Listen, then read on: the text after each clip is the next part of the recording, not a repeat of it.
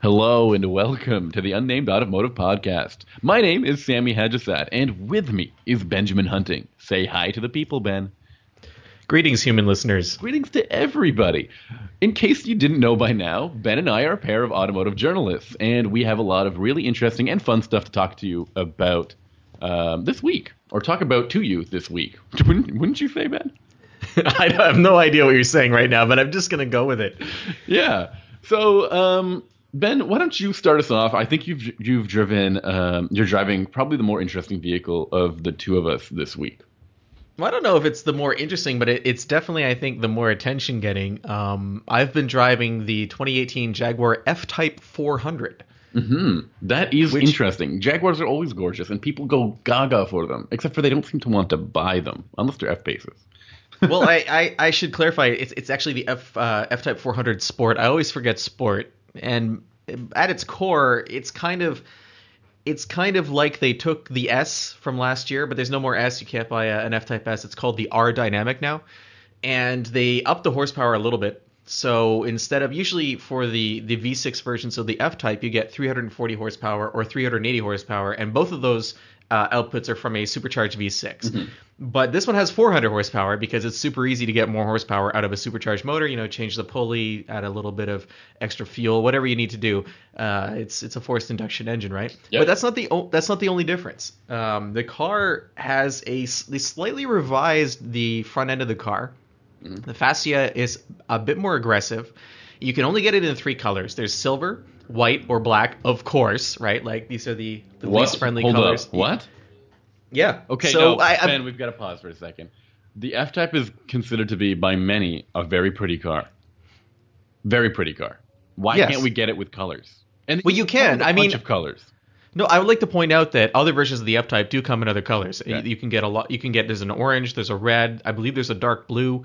Uh, there might even be a green. I'm not sure in the North American Just market. not this specific package. This uh, Just the, the 400 400. Sport. Exactly, the 400 Sport. But there is some extra color, uh, regardless of which color you get. You get these badges on the front splitter in yellow.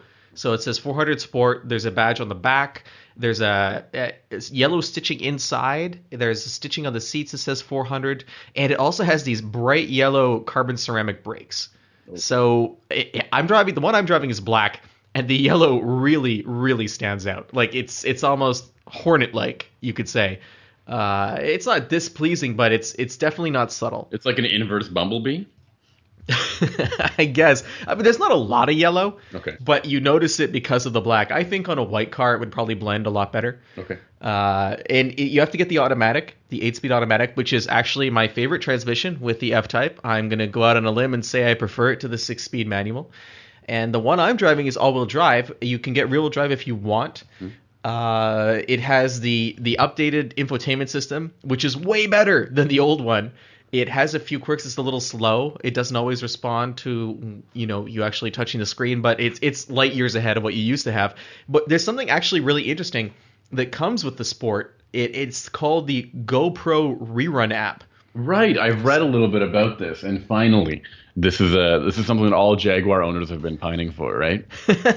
well, it's funny because you know over the last year there've been a, a bunch of cars that have uh, either offered a personal data recorder like you have with the the Camaro 1LE or the Corvette. I believe it's optional on almost all trims. Mm-hmm. And that's an actual camera that's and Cadillac has it too in the CTS and ATSVs. And that's a camera that's integrated into the front of the car that's actually part of the part of the vehicle itself. But I remember Toyota when they brought out the new Tacoma last year, they they made a really big deal of this integrated GoPro uh, mount on the windshield. Do you remember that? Yeah, I remember. Of course, I remember that. That was uh, it's super important because GoPro mounts are in real. They're they're super hard to find, especially ones that can just fit on your on your windshield without getting in the way. Right? It's al- it's almost as though no one has a drawer full of extremely cheap GoPro mounts just hanging around. Like anyone who owns a GoPro is just like, well, how am I going to mount this? Why did I even buy this? And it just sits in a in, in a box and, and it Are gathers you kidding? dust. They just they just hold it with one hand. That's what they usually do, or they put it on the dashboard and drive around, and it's slipping around. They're like, "This is ridiculous." So Toyota solved that problem with Yeah. the Tacoma. Thank God. But uh, Thank goodness. But but uh, Jaguar's gone the extra mile because with the Tacoma, there's nothing else other than the mount. You didn't get any kind of software. You didn't get any kind of integration with vehicle data. And what Jaguar does with the Rerun app is you get uh, speed. Uh, of the vehicle on the screen, you get throttle input, brake input, a whole bunch of cool stuff, uh, RPM, and um, I believe I don't know if it's there's a map overlay or it's kind of hard to tell from the the images that I've seen of the app itself. I haven't tried it yet, even though I do have a GoPro. It, it's neat. I mean, why not? You know, uh, and other than that, it's pretty standard F type, which means it's a lot of fun. Okay, so I need to talk about the F Type a little bit. Um, were there significant complaints with the first, or whatever you want to call it, the pre-refreshed F Type? They gave it. They you could get it with two really nice engines, a supercharged V6 and a supercharged V8, I believe. Yes, Um, which hasn't changed. Okay. But then they've added more designations to it. Now you can get a four cylinder, you can get a six cylinder, you can get an eight cylinder. The S is now called the R Dynamic. Is that what you said? Yeah, for the V6s. I'm not sure if it's changed. Uh, I believe the the V8s are all called Rs now. Is that is that the new nomenclature? Uh, that's what I'm trying to get at. Is like they've really boggled me a little bit with the with uh, with the refresh, and I want to make sure that this car hasn't changed in personality, and I want to make sure that people are still like people are still as enthu- as enthusiastic about this car as they were when it first came out. So please tell me it's a fun car to drive. It still makes the gorgeous noises. It still makes you smile every time you look at it.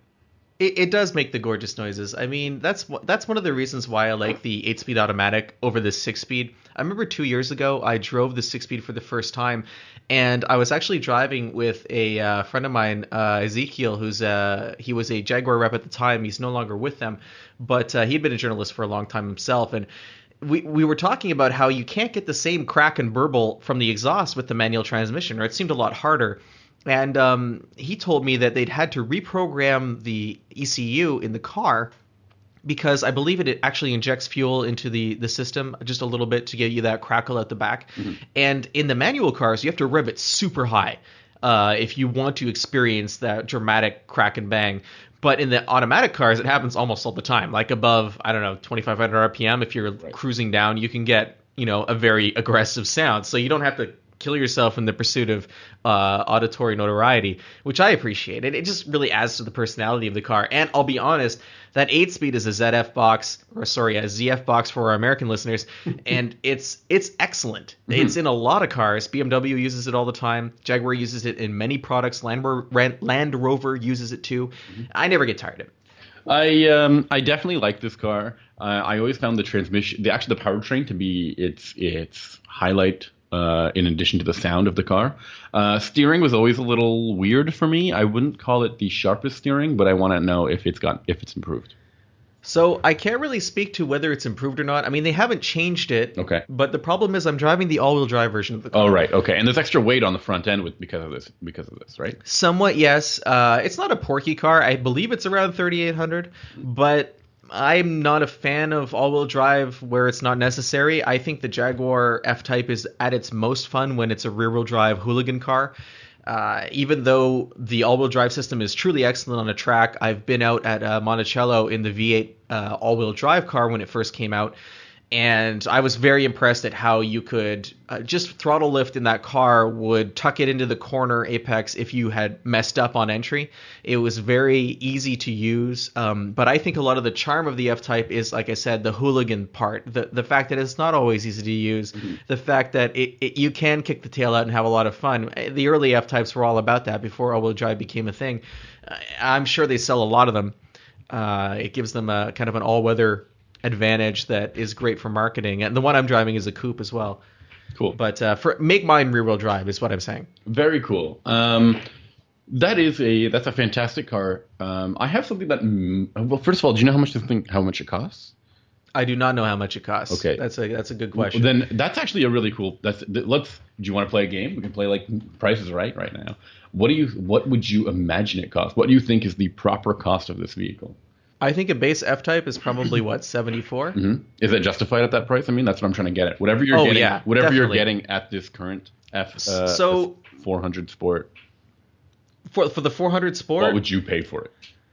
Oh, I don't know. So That's an interesting question because to me, you're looking at a car that doesn't give you Corvette levels of performance, but gives you p- better than Corvette levels of prestige and style. So it's a different customer, but it's not an entirely different customer. I don't know how many people are actually taking their F Type to the track. It's pretty capable there, but I think it's more of a lifestyle vehicle. Um, it's really hard to say. I'd say, what do you think? I'd say maybe about a hundred grand. I think just around that hundred, that six figure mark. Uh, Are we talking in Canada? uh, well, the difference between Canada and the U.S. is usually about what five to ten grand. Well, I can tell you that in the U.S., Yes. the F-Type Coupe starts at 60, Yes. Okay. Which makes it a direct competitor to the Corvette. Mhm.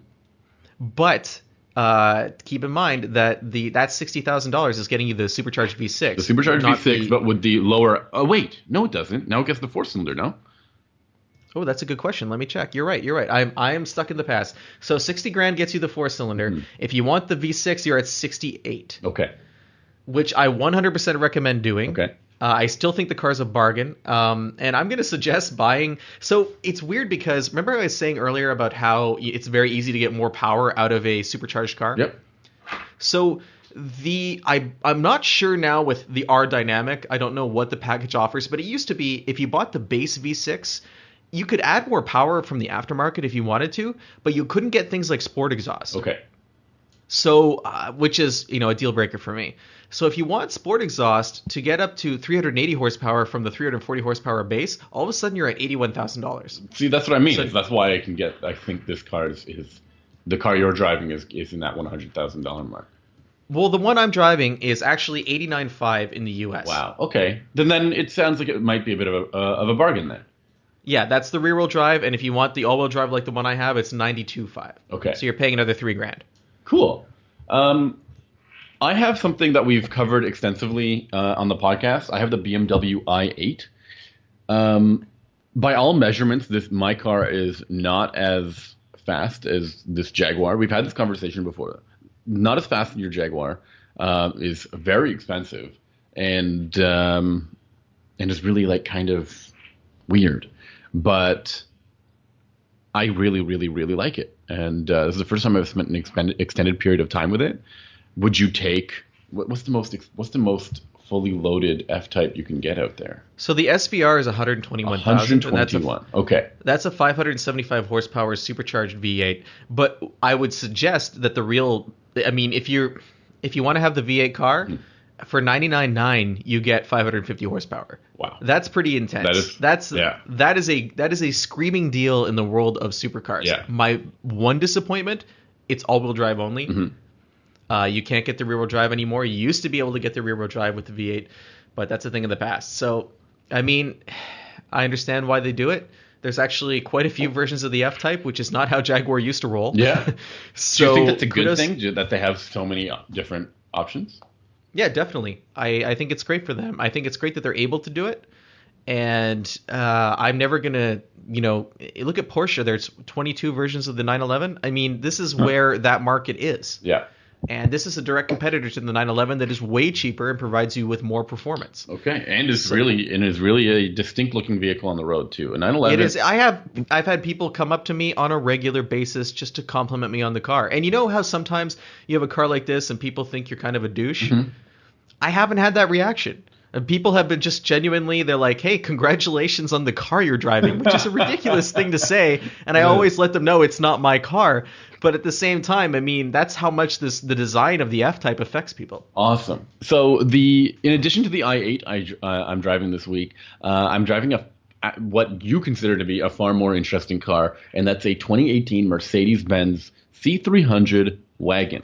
Now, Why do I consider that to be more interesting? Why did you single me out for that? because we had this conversation, we I mean, every time I brought up the i8 to you, you kind it seemed like you didn't want to have a very full conversation on it, a very deep conversation on it. But well, when I talked mentioned about it a bunch of times. Okay, but when I mentioned I got the C300, I actually mentioned it very lightly in conversation you hadn't heard. You were secretive about it. It's almost like you didn't want me to know. It was like, oh, by the way, there's a C300 in my driveway, and I'm like, what? So can you tell me why you're so interested in this? Because to me, it's just a it's just a station wagon. It's a the the usual C class with uh, a big a big bump at the rear end, and Well, you you say it's just a station wagon, but we should clarify because this is a just a station wagon that's not available in the U.S. market. Is that correct? that's 100 percent right. This is a Canadian only model. Uh, at least when we're talking when we're looking at the U.S. market, uh, the North American market. I'm sure all of our listeners out in other markets can tell us that they see C300s um, a little bit more often than we do.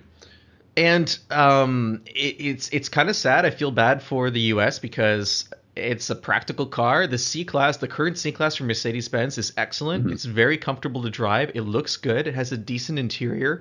Uh, and I believe that you can buy a uh, 3 Series wagon in the US right now, but there's no other German competitor unless you go to Audi and you buy the Allroad, which is a fake crossover that's a jacked up A4 wagon. So Mercedes is kind of, you know, backed away from that and they've said, look, we know Canadians buy wagons, so here's the C300. But the, the story behind it is kind of interesting. The one you're driving is a 2018 model year, isn't that correct, Sam? That's one. That's right. Yep.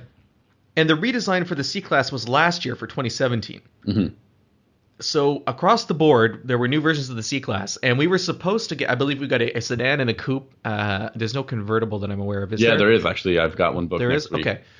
Okay, so th those all arrived on time Mm-hmm. and everyone was happy, but the wagon never got here for 2017. And um, I, I remember asking about that at the time. And what happened was it was during the, the whole Dieselgate issue, Right. and the EPA and the Canadian version of the EPA, whose name I don't remember, they had a they, there was a big Enercan? Enercan? Enercan? National that doesn't sound Canada? real. Enercan? Like that sounds like either a Transformers villain or a, a company that employs an entire city. You work for Enercan? and or yeah, NR, the Natural Resources of Canada, and NRCan, I think. So so while Enercan was like, hey, um, now you're right. Now I sh- can't think of it without it trying to take over our lives, and we need to get some Autobots to help out. It was it was it was Enercan was like, hey, too many shenanigans in the diesel world. We're gonna hold up your application to get this diesel because uh, I should back up and say Mercedes Benz intended the C wagon in Canada to be diesel only. Right. Uh, they weren't going to make a C300, which is a turbocharged four cylinder. They were just like, no, diesel. It's going to be it's going to be the journalist dream car. It's a diesel only wagon from Europe, and uh, it never got here. As a result, there was no 2017 model year for the C C class wagon in Canada. And anyone out there who's listening who can correct me and let me know if any snuck in under the wire that I didn't know about, that would be cool. But as far as I know. It, it, it got killed by Dieselgate. So thank you, Volkswagen, for making sure we didn't get a 2017 C-Class wagon in Canada. Yeah. Thanks, Volkswagen.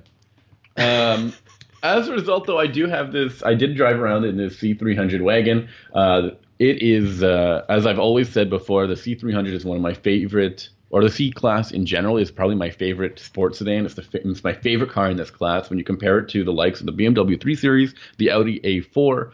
Um, and then you can even bring in the the Canadian, the American and um, Japanese competitors like the Lexus IS, the Infiniti Mm. Q50, the Cadillac ATS. The C class just I think is way better inside and out. Um, even the the the drive is still very engaging, lots of fun. Um, and there's different drive modes that really make it more interesting and, and fun to drive. Mainly, this is because I think it comes with a nine-speed automatic transmission, which is a lot of it's a lot of gears. Okay, let me be honest. That's a lot of that's a lot of different uh, forward gears. And uh, when you're driving it really sedately or just cruising around in on the highway, it just hums around at under 2,000 RPM. So when you need to get going, you like press on press, put your foot on the gas, and the car has to think or has to change gear, almost like three or four gears before it's like time to get going now. Um, and when you put it in sport mode, it locks out many of the higher end um, or the the top gears. So I think it becomes either a five or six speed transmission, and then the car feels really lively. But of course, you're going to miss out on fuel economy in that in that situation. I'd also like to point out that the C class comes with the uh, Mercedes-Benz perfume atomizer, Yes, it certainly does.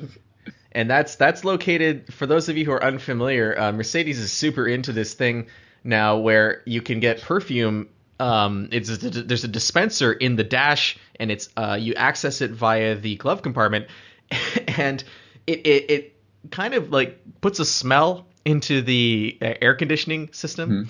And they have it's called the air balance package basically. I think that's what it's called. But they have uh, all the different flavors of smell or aromas. Uh, they, they're all called moods. So there's various moods. And i, I want to talk a little bit about the moods you can get for not just your c class but i believe the s class and probably the e class. I, I haven't driven an e class yet but I'm, I'm assuming it's there. So sports mood Mm. Is uh, from the fragrance family green floral and citrus based on lime tree blossom and fresh light green leaves with a hint of moss I've learned that many uh, rugby players sniff a lot of uh, citrus uh, fruits before they go out and, and play because it's a sport. It's a sport enhancing uh, fruit. That does does the uh, International Olympic Committee uh, are they okay? Yeah, with because uh, apparently they are, but they have been they've been told they've told people to, to cut it down uh, to not make it so obvious and kind of chill it out, yeah, chill it out. just a little. Lime, Well, lime, um, right? It's lime. He said. Yeah, lime. Well, and let's say let's say you're tired of of lime. Yeah, as ha- There's good happens. news because there's nightlife mood. Ooh, nightlife mood. What does that smell Option like? code optional extra code P21. Um, it- the fragrance family for nightlife mood is woody oriental amber, wood notes with fresh cool spices such as cardamom and pink pepper. cardamom. Is that a? That's not a nightlife mood. I use that in cooking. Okay. I don't, I don't, I don't know what that word means. Uh, the, here's here's an unusual mood that I think I, I don't know. Have you ever been sitting around the house, Probably. just by yourself, and, and found yourself feeling aguar wood mood? Is that the name of the mood? Agar wood mood, fragrance family, wood, smoky, oriental, defined by oud. I don't know what that means. With subtle wood notes and contrasting smokiness. hmm I have. I've always, I've really always felt that. I've always been sitting around, you know, just like puzzled. There's a, there's, I'm furrowing my brow, trying to figure out the situation, and I go, I wish I could smell some wood right now. I wish. Agar, agar wood mood. Yeah. That's exactly what it is. Mercedes but, to the You know, we talked about downtown. Uh, I'm sorry, we talked about nightlife mood, but we didn't talk about downtown mood. which is different Which is from the- nightlife. It is different because maybe it's daytime. And fragrance family flor- floriental. Oriental. Uh-huh. That's not a word. Musk and fruity. Floral combination of jasmine and lilac with undertones of musk, ambergris, and cashmere. Do you know what ambergris is, Sammy? No. What does cashmere smell like? it smells like a, a warm hug on a cold day. That's what cashmere sa- smells like. But uh, ambergris is a, a, a, a substance removed from the head of a sperm whale, I believe. You're making it up. That No, I'm not. Fact as my rugby player's fact. ambergris is that's a real thing, man. That is from like Herman Melville Moby Dick days. Okay, cool. Thanks, Mercedes. Um, Here we go. Here's the exact definition. Ambergris is a solid, waxy, flammable substance of a dull gray or blackish color produced in the digestive system of sperm whales. Excellent. It has a marine and fecal odor, according to marine and fecal or, uh, odor. according to uh, Wikipedia. So there's there's two more moods that I, I just want to run through these quickly because because it's important. The the la- the second to last is called daybreak mood. And uh, they're not as descriptive with this one. They just have the fragrance family. It's slightly fruity and spicy. and the very, very last mood that you can buy. These are all directly from the Mercedes-Benz online configurator. The last mood, Sammy, are you ready?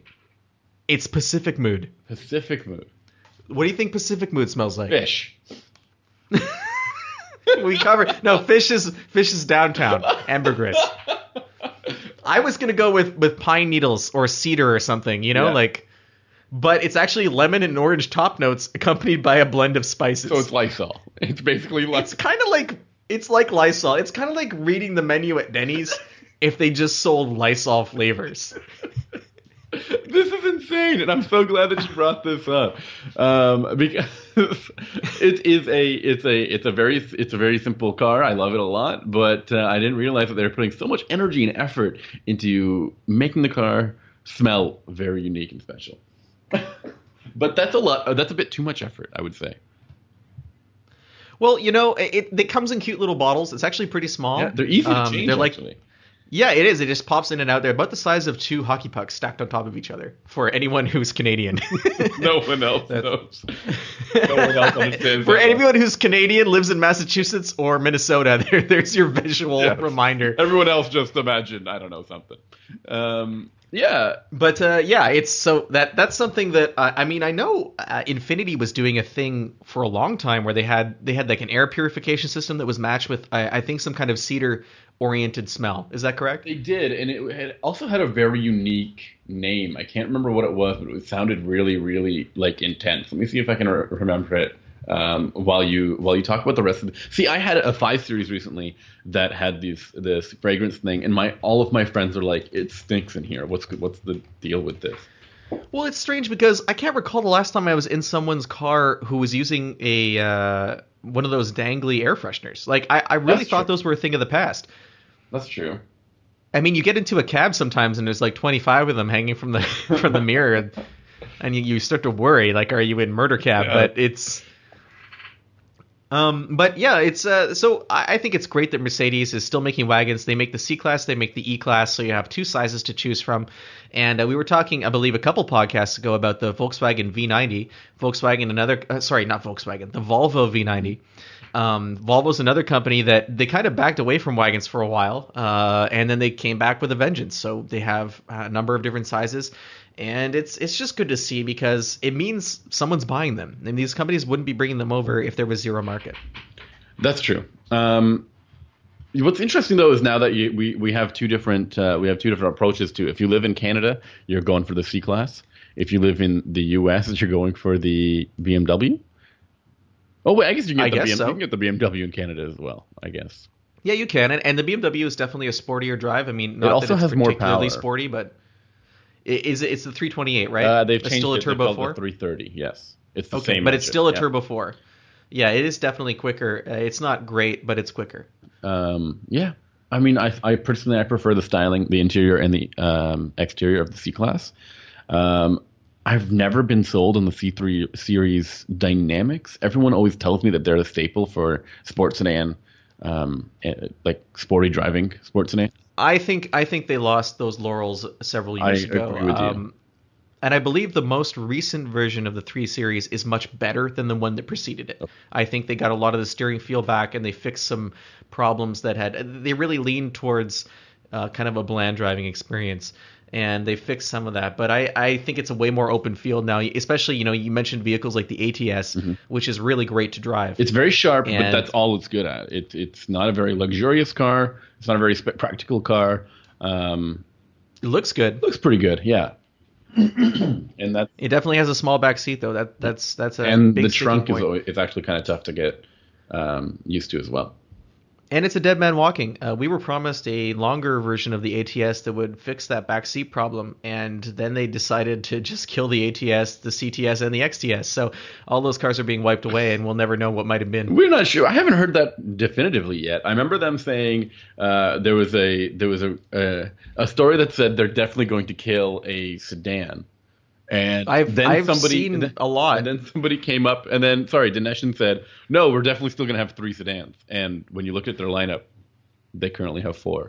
So yeah, but I mean, they have what CT6, XTS, CTS, and ATS, right? yeah, No one's buying two of those vehicles. I thought the XTS is the one that's not going to happen anymore. Well, I, I think they're all going to be gone, and they're going to be replaced by the CT5. That's that's what I've heard. Just one vehicle for all those three just cars. one vehicle. Yeah, it seems weird, but that's what they're going to do. Well, I'm looking forward to hearing more about that. Um, so uh, let's move on to uh, the vehicle that you drove last week, but you teased us all with that we couldn't talk about because of embargoes Hmm. and limitations and documents signed in blood by candlelight. yeah, And well, let's do exactly that because um, I drove the Lexus LS 500 and 500H. Now, this is a full size flagship sedan that uh, is meant to compete with the likes of the S Class, the 7 Series, and the Audi A8. but really, it's competing with the Genesis G90. Absolutely. Um, it's got to make sure that it stays, it's, it keeps its head above water against the, the Korean competition, which has come in very aggressively um, and has surprised everybody. Um, And I think we can throw we can probably throw the uh, Volvo S90 in there too. yeah, I don't know if it's as big as the S90 yet. Um, something about the S90 always uh, always surprises me as being kind of um, uh, sm- shorter, like not not as long in length. Um, I don't know if that's just me, if that's a real thing or not, but uh, it, It could be. It could be. I don't recall either. Anyways, we should talk a, a little bit about this car. It uses it- it's available with two powertrains. Um, one is a twin turbo V6, which is brand new for Lexus. It makes a serious amount of power, um, just around 416 horsepower and 440 pound feet of torque. And is this engine exclusive to the LS? So far, yes. I can. I find it interesting that you know y- you have the LC 500, which is a V8, and then you have the LS 500, which is not. Yeah, I also find that really interesting. So what they basically had in mind was that they wanted to deliver V8 power with um, with less with less fuel usage. Um, I don't know. I, I guess actually they told me something very interesting. It seems like Lexus, uh, especially the Lexus LS buyers, are much more f- money conscious than the rest of the segment. The I 100% believe that. the the car starts at around seventy six thousand dollars, um, which is a little bit cheaper than the Mercedes uh, competitor and the Audi competitor. Uh, I think it's about ten thousand dollars cheaper than both of those vehicles. And Lexus tells us that I think seventy five percent of their owners buy a vehicle that costs under eighty eighty thousand dollars. Um, which is a huge. I, I can imagine that's a huge departure from what um, Mercedes is seeing. Because Mercedes own Mercedes has this the base S400, which is a twin turbo V6, and then they have a bajillion models above that. They have Yeah, so when you say the average Lexus buyer, does that mean in general or just for the LS? for the LS for the L, past Okay. LSs. So I thought that was really interesting, and I can see the fuel the fuel usage um, being another thing that they would probably take into consideration. They must be a little bit more, um, I don't know, money conscious in that sense.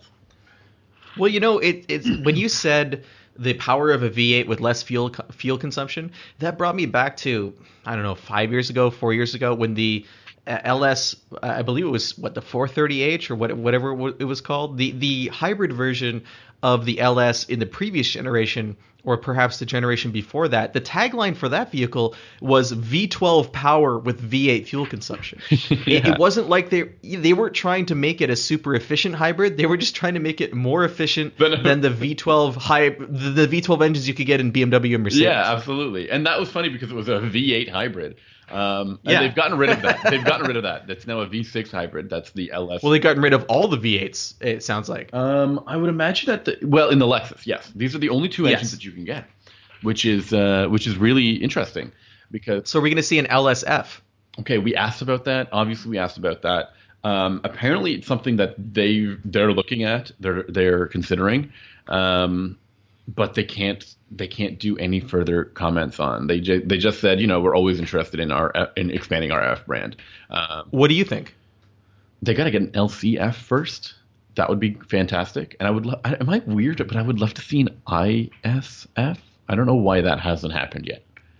I, you know, it's a, that's a good question. It's it's very similar to, in platform to the RCF. You figure it would be plug and play. Do you think they got bur- burned really badly with the first generation ISF? I can't imagine because I remember the first generation ISF having a really a really surprising impact um, on the brand. I, I remember people being very happy with it, and I don't know if that's the it's me just looking through lo- rose-colored glasses or rose-tinted glasses. Are my glasses colored or tinted? I can't see you, Sami, so it's hard for me to tell. But when I close my eyes, you're not wearing glasses. anymore. Okay. um, You know, um, it, maybe they've just decided that RC is the performance entry level and IS is the everything else entry level. But there's a GS F. The- but the GS is, is is bigger than both of those cars, so I feel like that's a class above. The RC is based on the IS platform and the GS platform married together. Okay, we're getting a little. We're getting our. We're losing our our focus here. Uh, The Yeah, which is which is you talking about the LS. yes, the LS. The LS. I, I don't mean to. so many S's. The LS is a very smooth car. The thing that makes it stand above its rivals, I think, uh, in addition to it being a little bit more fuel efficient and probably much more cheaper, is the design is super. Um, it's an intense. It's amazing. Um, what they've done, what they've achieved in terms in terms of design for a class of car that is typically known to be, um, what's the word for it? Stuffy, maybe is the word for to use uh, for flagship sedans. They're not, they're not cool cars. Okay. I don't know about that. I mean, I think that they're often the the show off sedans in, in the interior. It's In like, the in the interior, the-? Yes. But the exterior, come on, in Mercedes S Class Well, the, the or seven series. the Germans have definitely gotten conservative. Yes, and the A8. The S90 looks good until you realize it has those weird um, t- taillights at the back. And the G90. You really hate those taillights. Yeah, they are. They're they're funky. Okay, they're really weird. So, anyways, if you're gonna go funky, you're gonna go all the way, and the Lexus does that. And on the inside, it's full of really neat materials, really cool patterns. There's like a pleated material that that is really soft and and and it has depth to it. And it's like the it's like the the the furry wall. It's like you just want to you just want to touch it. Uh, Are you talking about get him to the Greek, Sami? Is that a get him to the that is Greek? that is a get, get him to the Greek reference. Yes, uh, a colleague that was on the event said that it was a really awkward thing, and I don't know if he said it out loud or if he just said it to me, but he said it feels like it feels like lingerie. It feels like you just want you just love it. You just like always want to see it. You want to touch it. You just. Well, I mean, uh, tell me about the lingerie you like wearing. I'll tell you about that in another podcast for unnamed lingerie podcast. Um, Oh man, I can't wait. but let's talk about the way this car drives. This is the driving impressions function. This was what em- was embargoed up until. Actually, I should talk about the technology, but we can talk about the way it drives. It's super direct. It is very smooth. Uh, the car really whooshes away. Uh, from, It whooshes? whooshes. It whooshes. It just glides. um, Does the hybrid whoosh more than the than the twin turbo? I would say the hybrid makes far less noise. Oh, question: Is the is the hybrid also twin turbo? No, it's just a regular uh, V6. It's the Okay. 3.5 liter V6. Which one felt was more fun to drive? The twin turbo V6. Spo- spoiler alert. Yeah. The- and we had the F Sport model as well. You can get actually uh, more noise piped in uh, through the speakers to provide more of that, um, I don't know, feedback that people who are driving a car aggressively might want. But Can, otherwise, can with- you contrast? Can you contrast the F Sport to the regular car? Because uh, in the past, when I've driven F Sport versions of the LS, I thought they were a total waste of time. It was like a it was like a rougher version of the car that didn't handle better. It was just stiffer. So I unfortunately I only drove the F Sport convention uh, internal combustion uh, or the turbocharged F Sport, and then I drove the hybrid. Um, so they're, they're it's just not apples to apples, I think. Okay. But I will say that both bar, both cars were surprisingly um, stiff. I, I don't want to say stiff like an uncomfortable way of saying stiff. Um, it's they're they were sporty. Is the best way to put it. Is that what people want in that segment? I don't think so. In fact, when I was in the back seat of the vehicle, uh, we went for a little ride where we were being chauffeured um, because apparently that's what some people really want in this car. They want to sit in the back seat and get taken somewhere. Um, I definitely, I definitely think that's true. uh, when I was in the back seat, I was I was surprised at how much movement there was, and um, I imagine that whoever is sitting back there is probably on their phone, on their iPad, on a laptop, trying to get some work done. They're they're they're back there for a reason. They're either relaxing or they're trying to get some work done. And when I looked at my laptop and when I looked at my phone, the amount of vertical motion, it it was uh, it wasn't right. It just wasn't right for me, uh, and that's rare because I don't get car sick. And I was like, hmm, this isn't right. I was getting a little dizzy. Um, well, that's that's that's unnerving. that is a problem, honestly. the on the other hand, the amount of features that this car comes with is is intense. It's a lot, um, and that's I think that's a standard for this class. Everything you you have to accommodate the like I said the budget, the ballers on a budget, and then you have to accommodate the real ballers. So we've got the one of the biggest head-up displays on the market with this thing. It um, is apparently 26 inches wide, which is Okay, so so that's that's kind of frightening for me. Can, can you tell me 26 inches? So is that covering your entire viewpoint when you look outside?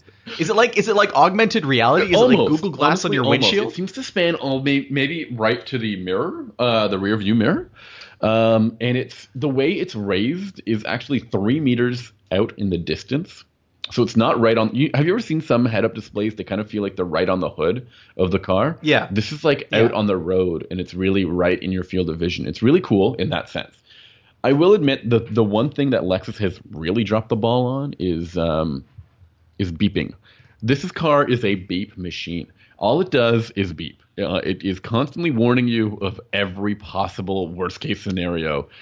Can you turn it off? It seems like you can. I didn't. We didn't spend a, enough time to to do that. But even just putting it in reverse starts a constant steady beating beeping and I, and I know it's it's it's like reverse gear is the scariest thing for an automaker from a safety perspective. There's so many cars now where as soon as you're in reverse, it, it has a, a warning tone like, "Did you do you know what you just did?" Yeah. like, are you sure you want to be in reverse? And uh, not only that, but you know how some cars have something called rear uh, cross traffic alert, which is basically when you're backing out of a parking spot, or if you're reversing in general, and you might be focusing your attention on the screen instead of what's going on around the car. Yeah, and if and, and then a leaf blows by beeps. the, The car bumper and it beeps at you. So- yeah, I'm familiar and with if that. If you're in a Subaru or a G, uh, FCA product, it hits the brakes, it slams the brakes, oh, uh, and it it, does. feels like you hit something. The Lexus has front cro- cross traffic alert, which means that when you get to a stop sign, a four-way stop, and um, you're about to go, but the person to the left or the right of you decides that they're more important, that they they were there first and they're going to go, the car will beep and tell you, "Whoa, watch out, Sami! Watch out, Ben! It's not your turn yet. Wait for these guys to cross the, the street." It will also Terrible. will also do that for pedestrians and bicyclists. And basically anyone on the road who is doing something on the road, it will just beep at you, and you're just sitting there going like, "What do you want from me, car? I have to get going." So, so we've talked in the past about how um, so many of these systems create an, an information overload, where there's so many warnings you don't know which warnings are ones you have to pay attention to and which ones are ones you can ignore. And there's a lot of, if you look at research into something like aviation, specifically commercial aviation, it's a major deal where you have too much information going on, and what happens is pilots start to tune things out because they assume that it's you know standard operating procedure for this alarm to be going off, and then the one time that alarm goes off and they need to direct their attention there, it doesn't get their attention and an accident happens. And I think we're kind of reaching that level of saturation with these cars. But the reason I bring up this point is because cars like the LS, these large full size luxury sedans, they're typically bought by older people. Mm-hmm. And people who are older are perhaps not as familiar. I can say that I mean I grew up programming computers since I was a kid, and I sometimes have difficulty understanding these safety systems and how or what message they're trying to send me and how to best react. So I can't imagine how overwhelming it is if you have no background whatsoever. You've been driving, let's say you bought an LS 10 years ago, and you're buying one now. It must be a, a really weird experience. Absolutely, um, and that's funny because the old LS was seen as a really strong alternative, uh, and a very I don't want to call it I don't want to call it basic in a bad way, but it did everything that you needed it to do. In fact, my parents have an uh, an RX, which is not on the same level, but they love how the car is super accommodating. I think if they were to get in this, they would be overwhelmed at how much is going on in the car, uh, technology technology wise and safety wise, when they just want it to work and not scare them into thinking that. Indeed. So it's Indeed. it feels like these cars have an everything's okay a, a, a- alarm that needs to constantly be chiming. When a luxury car is meant to be about luxury, it's meant to make you not have to think about all this crap. Am I wrong? Don't you want to have I- I- I- Don't you want the car to just do something? I don't know if that's. I agree real- with you, and you know, you know who else agrees with you? Talk to me, Albert Biermann. Albert Biermann, our friend So, uh, at um At at Genesis. Genesis. Yes, So he's he is the the boss of the Hyundai gonna, N I was division, gonna say Hyundai. Yes. yeah, so Hyundai N division, which doesn't exist in North America yet, but Genesis does. And he was at uh, he was at BMW for 30 years, and he was heavily involved with M cars. And he recently, this past week, made a semi-controversial statement. It's only controversial because of the words he chose to use, but the content itself is, I think, accurate. He says that luxury brands are focusing too much on stupid technology, and that customers don't want it. And he's he said it's marketing first of all, mm-hmm. and how many people are really buying these features, and almost all of this stuff exists for the media to give them hype and to show the technology level of the company. But it's really not something the customers want. And all of this technology is a burden for customers because it's going to fail later down the road. And he talks specifically about how at Genesis they're going to be avoiding doing this type of development. They're not going to be bringing out these features like gesture control and holographic displays. Yeah, we had a whole we had a whole beeping. podcast where we talked about all the random features that we had in that BMW, and then a bunch of other Yeah. random features that you would can like the same car company could probably invent. And and he also, you know, he makes another point about uh, why put a, a flagship car on the racetrack, uh, a big sedan. It doesn't make sense. It's not what it's for. And I think that Lexus takes that attitude too, which I think is nice. I also think that Lexus it now that it might have too many features, at least they're probably not going to break because they've got a good reputation for reliability. Uh, the only I mean, uh, the other you were talking about where they dropped the ball was with with these beeping, but at the same time they also dropped the ball with um, remote touch. Remote touch, which, which is, is, known their, as the worst infotainment system in the industry. I think absolute, absolute it's a touch. Worst. It's a laptop. It's it's a laptop touchpad from the 1995s, from when touchpads were like invented. It's the worst feeling like touchpad you've ever used. It has um, and you're asked to operate this thing while in motion, and it's just that that's not right. Um, I think you're right, though. I think Albert Biermann had a really good point. I think he sees it as a marketing uh, spin all the time. I see it as the automakers trying to show customers that they're on their way to um, autonomous driving. Now, which is which is again something no one is asking for. I'm not sure about that. I think there can be a number of applications where where autonomous driving is is kind of cool. But I don't think I don't think a single customer walks into a dealership and says, "I'm looking for an autonomous car," and then makes a purchase based on that. I don't know. Maybe Tesla buyers are a little different. They seem to love their um, what's it called, pilot, uh, autopilot. Yeah, well, Tesla is the, an extremely small use case that sells a handful of cars. Okay. So well, eventually we have to start using those statistics for something, Ben. Um, the what I'm trying to get at is of when I try to think of all of these high end um, features, I end up thinking, what do I want in a car? Uh, in a car that big, I want blind spot monitoring um, because sometimes you miss small details um, like that.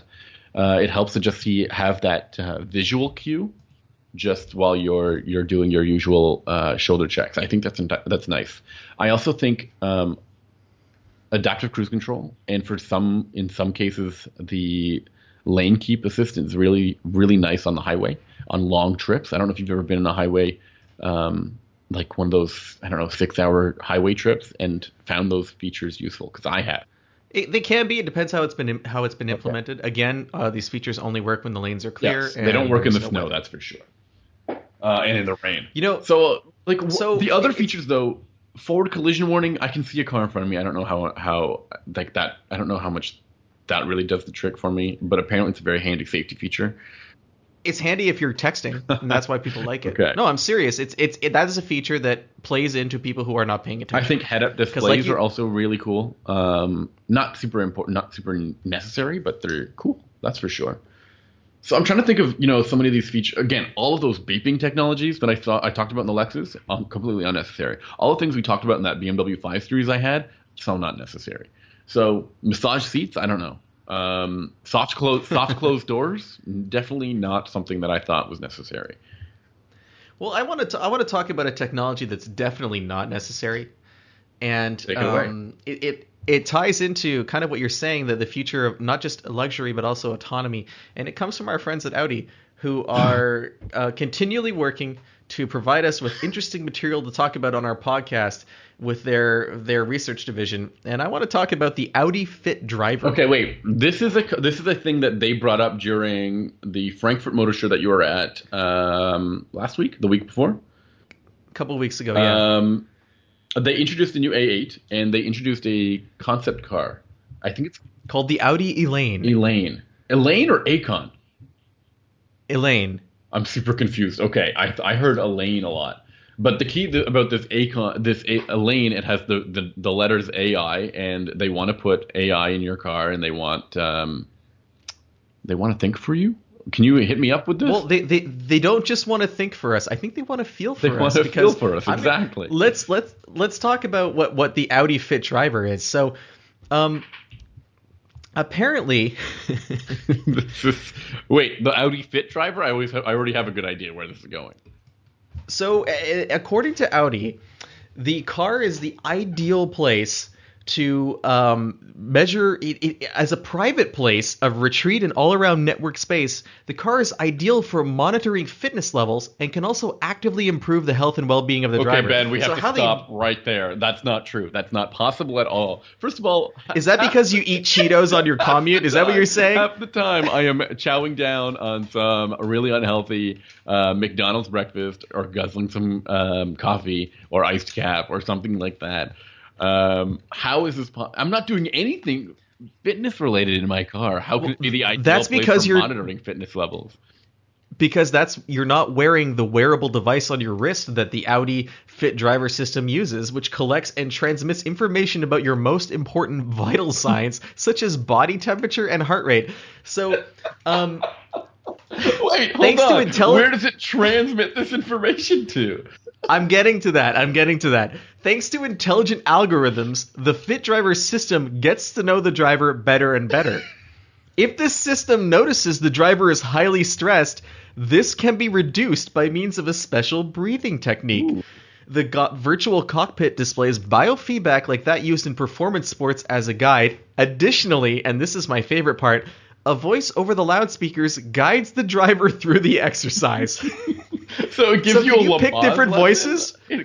Is is it like Waze where you can get Arnold Schwarzenegger to like be the voice of your navigation? And your and your breathing Yoda? yeah, your breathing exercise that would be cool. Whether it be relaxing breathing exercises, energizing seat massage functions to the beat of the music, special climate control functions which are not explained. Or perfectly suited interior lighting moods. There's also something called adaptive infotainment measures, which sounds really scary. is an adaptive infotainment measure?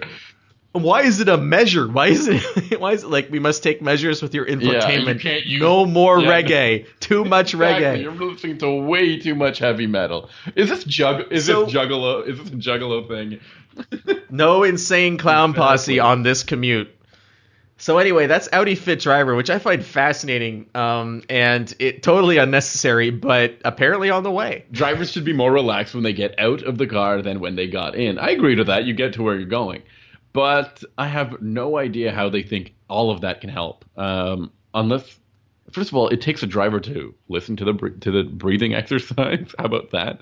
Um, There's that, and there's also the fact that the Audi Elaine concept vehicle is going to be an empathetic companion to you, which indicates that perhaps the Elaine can feel. And I don't, I don't know if I'm comfortable with a car that can feel because what if it gets angry or sullen Yeah. or just kind of you know the exist existential ennui of being a car? Like I'm sure yeah. it's Now what am I supposed to do? not- Nothing. Your car. Just exactly. It's in the garage. Just yeah, now you're at the airport.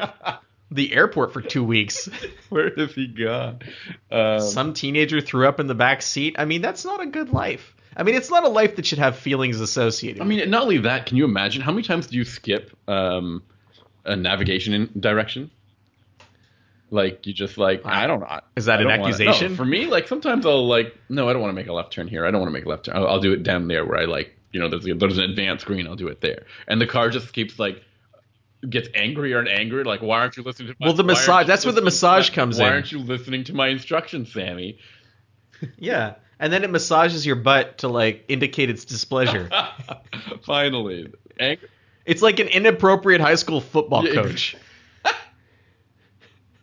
Perfect. I think that uh, I think that Audi uh, buyers are definitely going to go for that.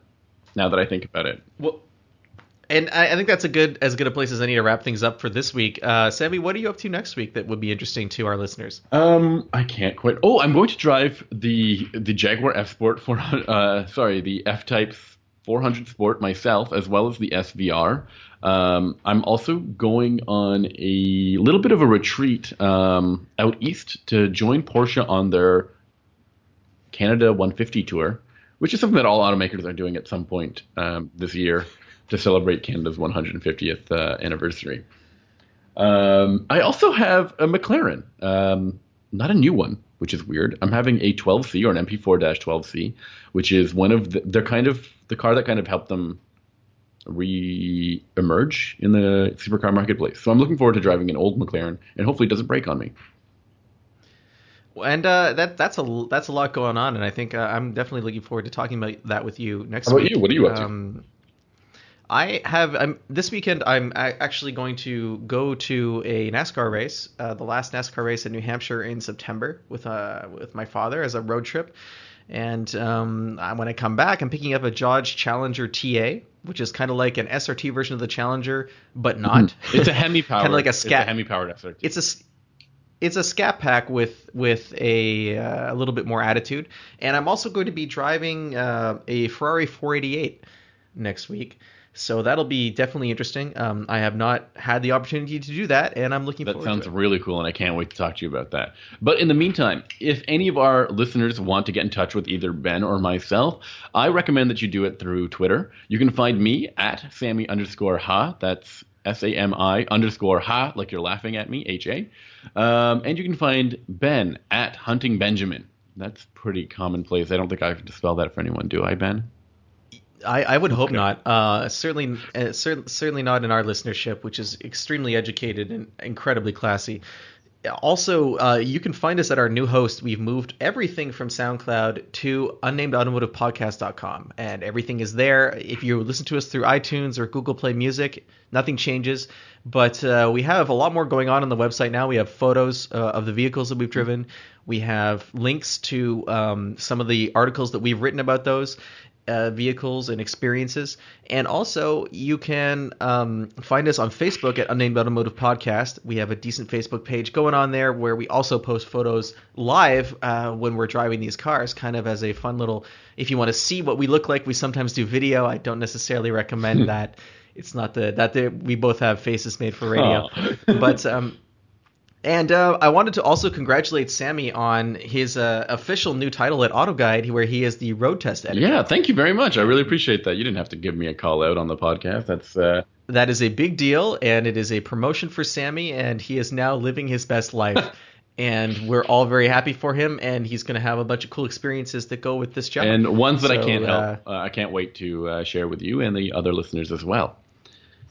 So tune in again next week. We'll have something for you, uh, and until then, uh, thanks for listening. Thank you. Bye.